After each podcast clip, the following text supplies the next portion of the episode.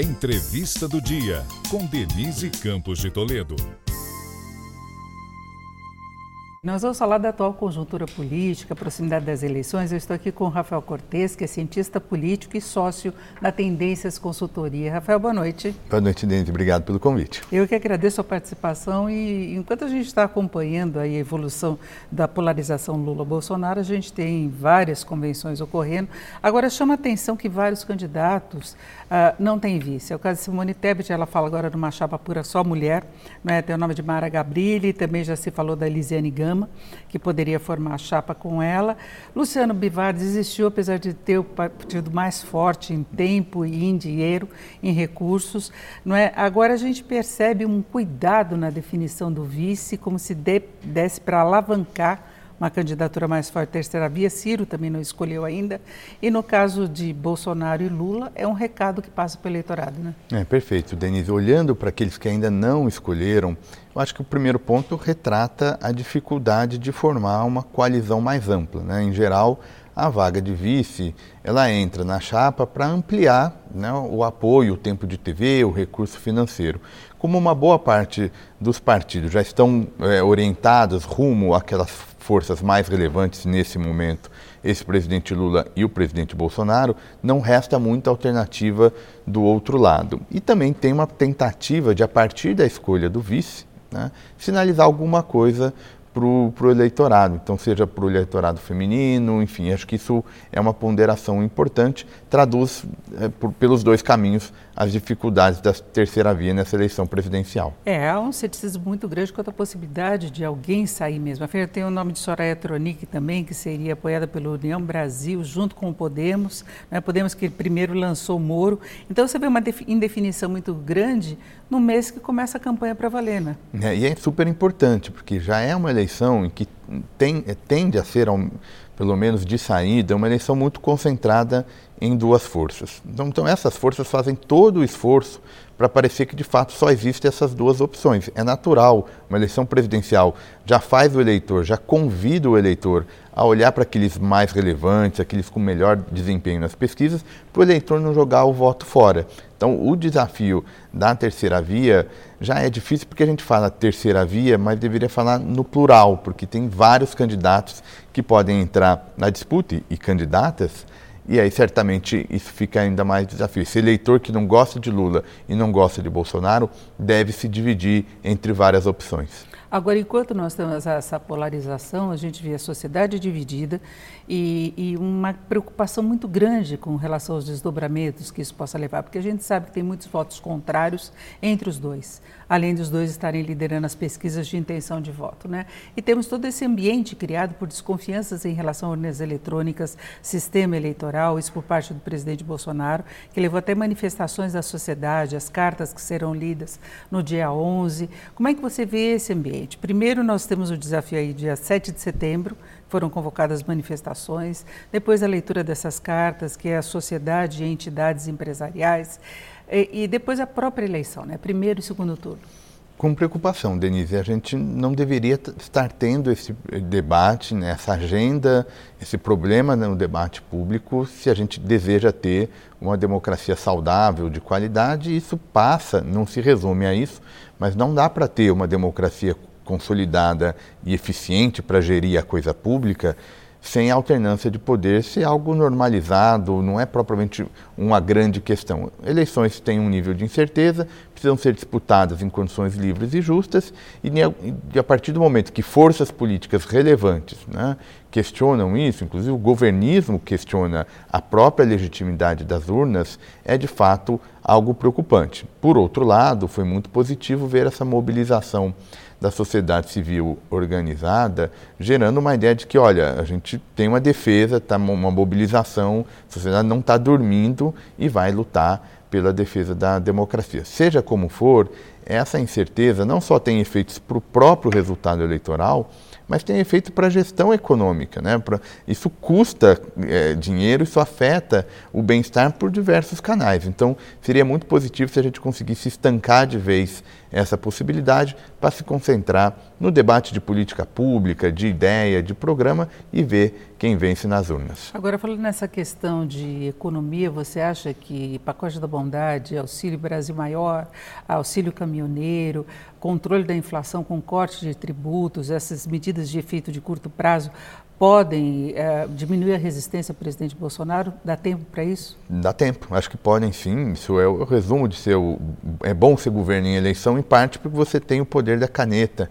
Isso dá uma mensagem mais concreta. Né? Pensa o eleitor que está indefinido, Denise. De um lado, ele vê o governo tomando decisão, então tem algum benefício concreto chegando, mesmo que em situações adversas, mas tem uma tentativa de mobilizar esse eleitor. E de outro, a oposição tem o discurso tem a fala. Então é uma mensagem mais difícil de chegar no eleitor.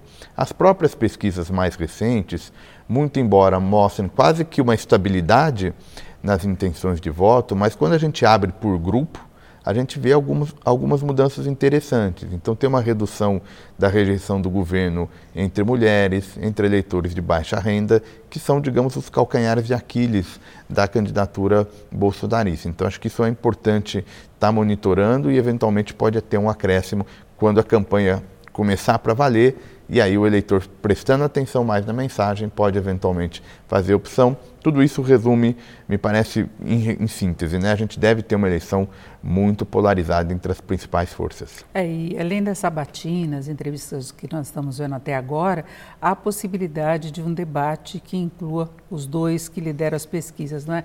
A ideia surgiu de, de Lula, da campanha dele, de se fazer um pool para evitar a quantidade que se pretendia de debates, e aí Lula aceitando, Bolsonaro também está abrindo essa possibilidade. Aí, num confronto direto entre eles, como é que você vê esse jogo? Ah, nós vamos ver os candidatos da chamada terceira via tentando atacar os dois. Como é que você vê a possibilidade por aí? Pesa mais do que uma campanha? Não, pesa porque não é só o momento do debate, né? Sobretudo agora com as redes sociais, a digitalização da comunicação, o material produzido pelo debate, uma fala, um comentário, isso vai ser repercutido ao longo de um longo período. Né? Não é mais aquele mundo pré-digital que a capa do jornal no outro dia já não servia para muita coisa. Agora não, agora a memória está muito presente. Então qualquer sinalização, alguma gafe, algum dado equivocado que os proponentes é, eventualmente falem num debate, isso pode gerar alguma mudança. Então, acho que é positivo do ponto de vista do debate público a presença dos principais nomes e é eventualmente uma fonte de mudança no cenário eleitoral, especialmente numa disputa tão apertada, possivelmente. Né? Ir ou não para o segundo turno pode ser uma questão de poucos votos, então por isso que o debate pode ser muito importante nesse processo. É, um terceiro candidato que conseguisse furar essa polarização, certamente ele conseguiria atrair votos também do outro candidato, né? exatamente esses votos contrários. E ajuda, né? Aqueles que estão lutando contra o status quo, né? contra as forças dominantes, dependem desse espaço, né? Bem ou mal é uma oportunidade de perguntar, de fazer uma crítica, de aparecer.